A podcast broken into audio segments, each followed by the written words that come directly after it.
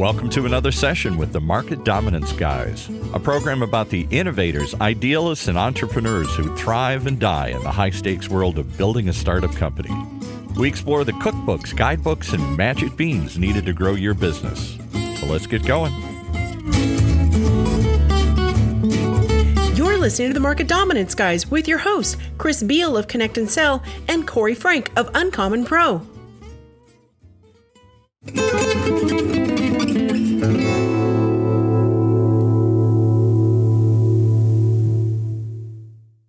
In the last two podcasts, when operational excellence hits a nine foot wall and myths and misconceptions of the cold calling world, Chris, Corey, and Valerie Schlitt, CEO and founder of VSA, have been discussing various aspects of striving for operational excellence. In this third and final podcast on the subject, these three experts turn to the topic of coaching. Listen to what they have to say about how coaching works best and the challenge of doing it in a today's work from home world. Valerie explains that what she misses is the way coaching worked before COVID, when she and her team were in the same office, with many of them calling on the same program. And they would sit next to each other and listen to each other and hear what went on on each other's calls and then copy it. This passive coaching among coworkers isn't available now. And though active coaching by management isn't possible right now, it has to be done in a different way. In the past, using Connect and Sell, Valerie's team at VSA listened to call recordings together and then discuss calls as a team in order to teach and learn what works and what doesn't when cold calling. Like so many aspects of working from home, coaching is so much more difficult when your team members are scattered across town, and sometimes across the country or around the globe. As with most Market Dominance Guys podcasts, the conversation often wanders into related areas of sales, Hear what these three have to say about the often misaligned purposes and practices of two related departments sales and marketing. And then listen while Chris suggests a cure for the misalignment. Yep, you're going to want to hear this. Empathy, as Chris and I talked about in many, many episodes, of how do you it can it be taught can it be beaten out of you can it take a pill but how can you create that or engender that in a conversation with a stranger. And yeah. we don't have many tools at our disposal, right? We have our tone, we have our pace, we have our inflection, we have our intonation, right? we have our pauses, and, and, and the right combination of that, like a good musical selection of notes. You can't just go to the wall and say, give me a G, give me a B flat, give me an E, and let me just throw it together. You got to kind of play around with it and I think, as Chris has said with his new keyboard here, sometimes you just you know just play and then flow, and then pretty soon you have a nice harmony and a nice melody, and before you know it, what are you playing? Well, I'm just playing my own thing, but it sounds like it's something. Who wrote that? I did. I'm just meandering on the keyboard, but it sounds like something. And sometimes the trained ear, right, can hear that more than a newer rep, and you need mm-hmm. that power of that coaching to say, wait, wait, right there. That stammer that you incorporated, that's the right level of empathy and aw shucks and toe in the sand and vulnerability. That's what we want. Now do it another 25 times today. and make it sound like it's the first time you ever did it. And that's what's challenging, but that's what's fun if just like a good Broadway actor, knowing their farewell performance in Cats has to be just and hit the marks as their opening performance of Cats on Broadway three years earlier. That's true. Yeah, Valerie, how do you how do you guys coach? I just heard somebody who is listening to a webinar this morning. I had to get over a bias that I have. I'm I'm working on this bias, which is the modern way of speaking, especially the the way that imitates California speech, in which every oh. everything is a question. so we can't say anything definite. Upspeak. We have to keep asking one question after another. And we use the word like a lot because we don't want to say something is, but we can kind of say it's like. And so if we say like seven times in a sentence and then we sound really uncertain, then we're not offending anybody and everything's fine. Well, I'm sure I'm caricaturing a perfectly legitimate way of speaking that I'm just uncomfortable with. And then it makes me think that somebody doesn't want to stand behind what they're saying. Right? So I was listening to this this morning, and the substantive part was that only 20% of managers in sales do any coaching whatsoever. No, I believe the number is about 3%, actually. I'll be completely frank. I think almost nobody coaches, almost never, so to speak. And they think they're coaching, but what they're really doing is just holding a conversation at the end of the week in order to say how they used to do it back in the day when they were rough and tough. And maybe they'll listen to something or whatever. But how do you do it? Has it changed over time, or how does your team do it? I mean, because drift is everywhere I listen to Seth Weinstock, who's one of our top reps. He's not an SDR. He's a, this guy's you know carries a big quota and and makes it stick. And I listened to him today on a call, and he opened it like this: "I know I'm a bit of an interruption. It's death. You may as well put a gun to his head, right? There is no way that that's the same as I know I'm an interruption. That was the retreat into comfort, and comfort is the enemy of performance in everything that we do." And so here, one of, one of the best in the world had done that. And I guarantee you, he's totally unaware of it. I guarantee you that this is like a hitch in his backswing. He is totally unaware that that elbow came out and that club crossed the line and there was no way it's going anyway except dead dead left into the water after this right? But he doesn't know it. So how do you guys do it? How do you how do you formalize the continuous tuning that's needed? So i will say that we don't do it enough. I, I look at our operation here as okay we've now worked with connect and sell. We have a great list source. We have great hires. And now we're a little tilted because i think we can be coaching more we do coach this way we have someone who's responsible for listening to taped calls for giving then setting one-on-ones with our reps and for coaching them and they're supposed to talk to everyone. So there's, there's one person that does this, and we have about 50 people. So they get to everyone once a month. That's not enough. By the way, we are hiring someone right now whose only job is going to be to do that because as we look towards operational excellence, that is one of the things we need to bring us all up to the next level. So the table is not tilted anymore. But we also have team meetings for each client and we play calls for everybody in that team meeting and we listen to good calls bad calls and dissect the calls as a team so there's one group effort that's the one-on-ones with each individual agent and that is not frequent enough. And then the other ones once a week where there will be some sample calls that will be either sent out earlier or actually played at the meeting itself and we dissect those and talk about what went well what does, didn't go well. What i miss is before covid we were in the office and since we have a team-based approach we could sit next to each other and many people were calling on the exact same program and they could listening to each other and see what went well and how did you do that and then copy that. And we don't have that now. So that's one of the deficits of this covid environment that we need to make up for. And hopefully this this new hire we're a lot is riding on him. So we'll see how that goes. But that's basically how we coach. Yeah, it's fascinating as, as a challenge right? Coaching is always so interesting because sales is so athletic and top of the funnel sales is the most athletic part of sales where split second timing yes. management of your internal states of your emotions you know i compare it to facing major league pitching that the main trick to to apparently to being a major league hitter is to hang in there against that curveball that looks like it's going to hit you in an uncomfortable place and it's it's the management of your emotions and your expectations. And they call it picking up the spin. But what you're really do, doing is trying to figure out if you got to bail out or if this is a great opportunity. And mm-hmm. and that's a tough one in sales. And we do it all the time. We have to do it really really quickly which means we have to have practice so it suggests that coaching is more a lot of coaching is about what's in the moment. Mm-hmm. and how do we do that without getting close to the moment. it's like doing it the next day, saying to me, Hey, Chris, yesterday in this call, you sounded like this. Like, yeah, but what did I feel like then? Yeah. Why did I feel like that? Because yeah. that's probably why I did that, is more about what I feel and maybe even about what I believe. Uh, is yes, you know, my beliefs yes. might have moved out, out from under me a little bit. And so I, I just think it's the most fascinating part. And you're, you know, you guys are always working at it, both of your companies. I see you essentially as this. You get talent, you put talent into the seat and make sure that they're equipped. You get a problem for them to solve, which is here, talk to these people and get appointments. And then you deal with the fact that they're human beings. It's those, that's kind of like the four step process. The fourth is dealing with the fact that they're human beings.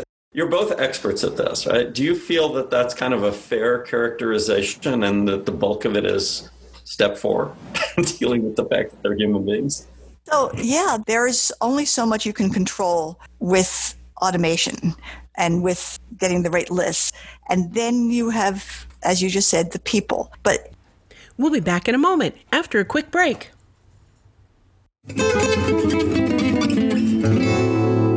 And sell. Welcome to the end of dialing as you know it. Connect and Sell's patented technology loads your best sales folks up with 8 to 10 times more live qualified conversations every day. And when we say qualified, we're talking about really qualified, like knowing what kind of cheese they like on their Impossible Whopper kind of qualified. Learn more at connectandsell.com.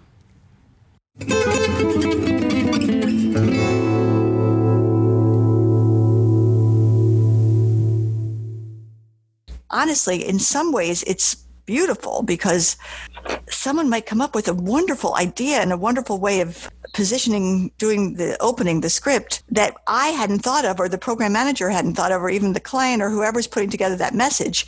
And then everyone can incorporate that, or even the timing, but you can't control it. You're exactly right. And even the best people have bad days. That's the hard part. But it's also yeah. could be the beautiful part. I think I think it's more the latter. I think it is the beautiful part because you think about the ten thousand years ago, right?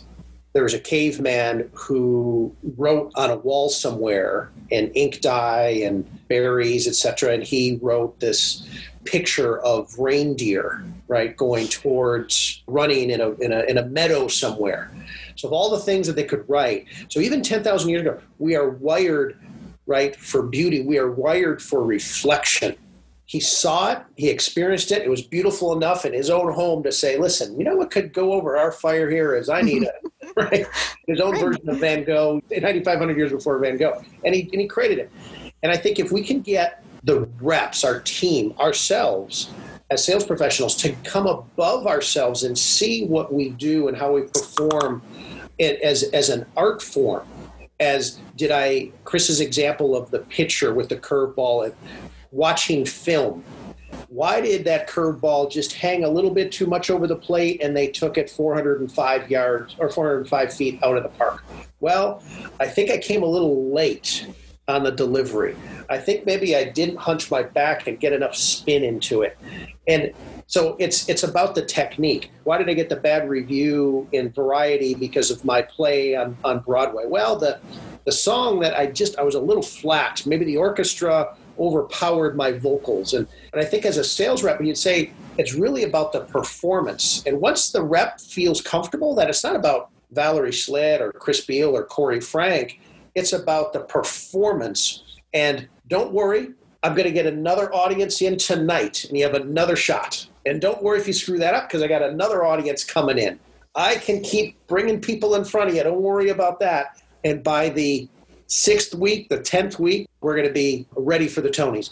So I think if folks can get beyond themselves, this, this, this bias that we have, get this mental toughness, this grit to realize that it really is, I'm not going to law school, I'm not going to medical school. What I do is I am a professional salesperson, and these are nuances that I want to learn. And so help me, Valerie, help me, Chris, as my coaches, help me learn these so I get better and better. And I think when you can kind of move beyond that, where it's an art form, I think reps seem to uh, perform to those standards. Yeah, I, I agree. I think also goes to the part that we need to be with other people to make things work. And when when success starts coming, and that that sense of accomplishment and enthusiasm and even the adrenaline, that that's contagious to other people. It infuses an entire organization to go up another level. Yeah. I do want to give a little story about myself here. I come from a family of professionals. My father and three siblings are all pediatricians. So being in sales was really shunned. And I remember when I started my job and I realized I was going to have to sell, I think I went through a depression so I thought, oh my God, it's not just, you don't just open up the door and then people come to you. You actually have to sell. So I have really become a convert. It sells. If there was no one selling, we would not have this economy. We would not have any work for doctors to do. Mm-hmm. I think what we do is the most important thing in any ever. Yeah. I agree. This is actually, if somebody will ask me, given my background, what are you doing running Connect and Sell? Like, what's that? And run innovation at companies and built products and done all this kind of stuff. And and my answer is that we live in a world that has ROI in a funny place. It's rely on innovation. We literally, as a society, we rely on a pace of innovation to deliver what it is that's going to allow us to continue to live together and thrive in the challenging conditions that Earth always provides for us, regardless of whether we think it's easy or not. All you have to do to see how hard it is, go watch that, watch that show Naked and Afraid sometime and see what people are like without their technology, which includes their clothing, by the way. And uh, and just just see what it's like because uh, that's only 21 days and it ain't, it ain't good most of the time. It's really not good. And we're highly dependent and reliant on innovation and innovation generally doesn't make it to market. Yeah. And and it is the point at which it founders is sales. It just mm-hmm. i was talking to somebody today who has a company that they have a great innovation but he said it's kind of a crowded space and they're just getting going. They have the product, but they're just getting going. They're building their, their sales machine. And he recognizes, as the founder, that the sales machine is going to make or break the company. And so uh, he's out talking to people like me about how do I build that great sales machine? And of course, my advice to him was, well, before you build the sales machine, it's good to have one set of facts, which are what happens when you actually talk to people in your hypothetical target market. And I'm hoping that he'll go ahead and do that because I think it's a tragedy to take something that's great as what they're doing at this company and not be able to take it to market in a way that allows that to happen before they starve. It's like naked and afraid, right? They got 21 days before they run out of money. It's not 21 days in this case. It may be a little longer, but it's not very long before, as a company, I'll go back to the COVID thing. We ask our CFO, oh, how long before we run out of money? That's a big question in business. And it's sales that saves us from, from becoming irrelevant. And I think you guys, um, you too, and your organizations and the others that do similar kinds of work, essentially are bringing lifeblood to innovations, which are of great value ultimately to the people who buy them. And I think it is the most important job, what we call the SDR or BDR job or whatever. It certainly defeats the CEO's job, I can tell you, in terms of importance. You could probably replace the, CB, the CEO with a cardboard cutout for about six weeks and you're not going to notice, right? But if you replace your, your top of funnel outreach people with cardboard cutouts, well, it's not good. We had we had one of our customers sort of do that once, and they fell 11% behind plan in about, about 12 weeks, and they decided to go back and do it the other way. Well, weasels in essence are made of cardboard. We could agree on that. my next my next band. You know, when when I when I get done with Connect and Sell, I'm going to start a band and it's going to be all, keyboards and they're not going to be hooked up to anything and we're going to call ourselves the cardboard weasels. I like it i like it. Yeah. So so last question valerie and then the hostage is officially released from the market dominance guys you know holding cell here. But you've been a leader in the aisp for so long. You got to lead the chapter there in, in, in philadelphia which is no easy task. A lot of folks will say to participate in a chapter is one thing, to actually lead a chapter, be an officer chapter, that is a job in and of itself. So I'm curious, just for, for kind of our, our folks who are listening today, is what are you seeing across the chapter that maybe the rest of the country as a leading indicator, maybe either some some nice technology, some new techniques, some common issues, some common shared wisdom. Kind of as the chapter head there, what are you seeing that the rest of us should be aware of from from your purview as, as an inside sales professional? Hmm. I will say, I'll just contribute this. we are having our third annual conversation on the alignment of sales and marketing.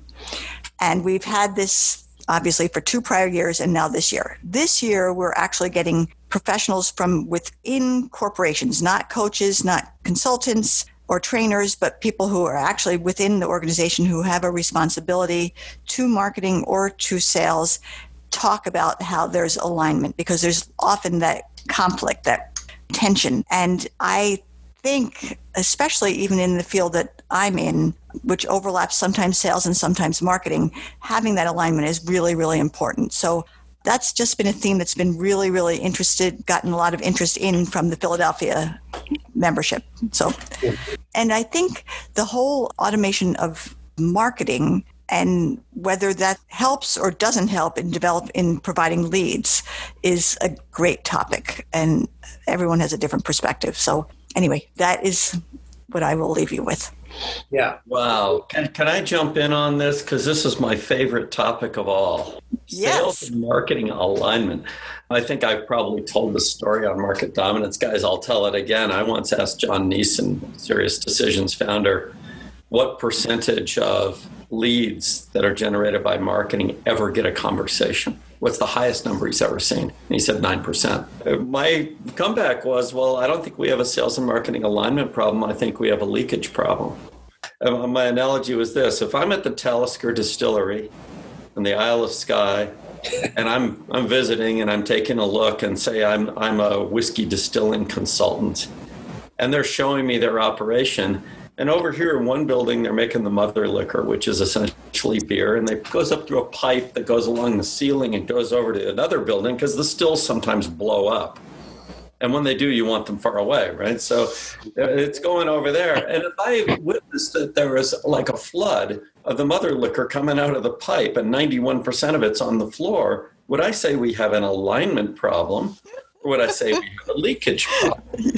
And I'm pretty sure we have a leakage problem until we're talking to a majority of the leads, probably 50, 60% of them, rather than talking to 9% that are cherry picked by somebody according to their tastes, really is what it amounts to. In fact, we tend to talk to the 9% that are the easy ones to get a hold of, whereas the best ones are the hard ones to get a hold of because they're busy people. So I'm fascinated by that topic. And I have a cure for it that your companies can both provide that I'm going to that I'm going to suggest that you field as a potential product. It's called the VSA Youngblood Works Sales and, and Marketing Alignment Workshop, guaranteed to produce results. And here's what you do take the marketing folks and train them to be cold callers and have them do it for a week. Ah. You'll be done. It'll be the most brilliant product on earth. And I guarantee you that all the sales and marketing alignment issues will go away immediately. and it's not because they'll, they'll they'll fail. It's because you'll make them succeed. Yeah. But they'll realize that the language of sales is fundamentally psychological and the language of marketing is fundamentally about where products and eh, fit within evolving markets. And they're two completely different worlds and once a, a marketing person experiences being a salesperson at the top of the funnel they'll be able to make that distinction and alignment will be easy. So I'm going to beg you guys, please go come up with this product and save the world. I don't know if there's enough, 91% of the market, I don't know if it, there's enough leakage yet. You know, let's wait for there's a little bit more pain, right? Well, that was the best case. That's the best case. That's awesome. Well, Valerie, hey, it's been a pleasure. You're at vsaprospecting.com one of the pioneers in the space and one of the true experts in the field of top of funnel. So really appreciate your time. And again, I think next time we have Valerie on, we'll change it from market dominance guys to something more market dominance legends. How about that with Valerie and Chris? Legends, great. Yes, we appreciate it. This has been delightful, guys. Thank you. Great. Thank you, Valerie. Thank you so much, Valerie. This is just, I know we were long in planning this. It, start, it was yesterday and then today. but uh, hey, all of our planning is paid off. Thank you very much. I've, I've really enjoyed it. I've been, liked meeting you, uh, Corey, and this was delightful. All right. All right. Well, thank you. We're out.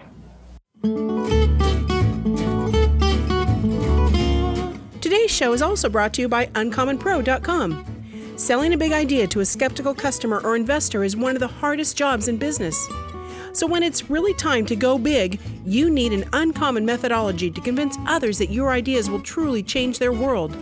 Through a modern and innovative sales and scripting toolset, we offer a guiding hand to ambitious leaders in their quest to reach market dominance. It's time to get uncommon with uncommonpro.com. Never miss an episode. Go to any of your favorite podcast venues and search for Market Dominance Guys or go to marketdominanceguys.com and subscribe.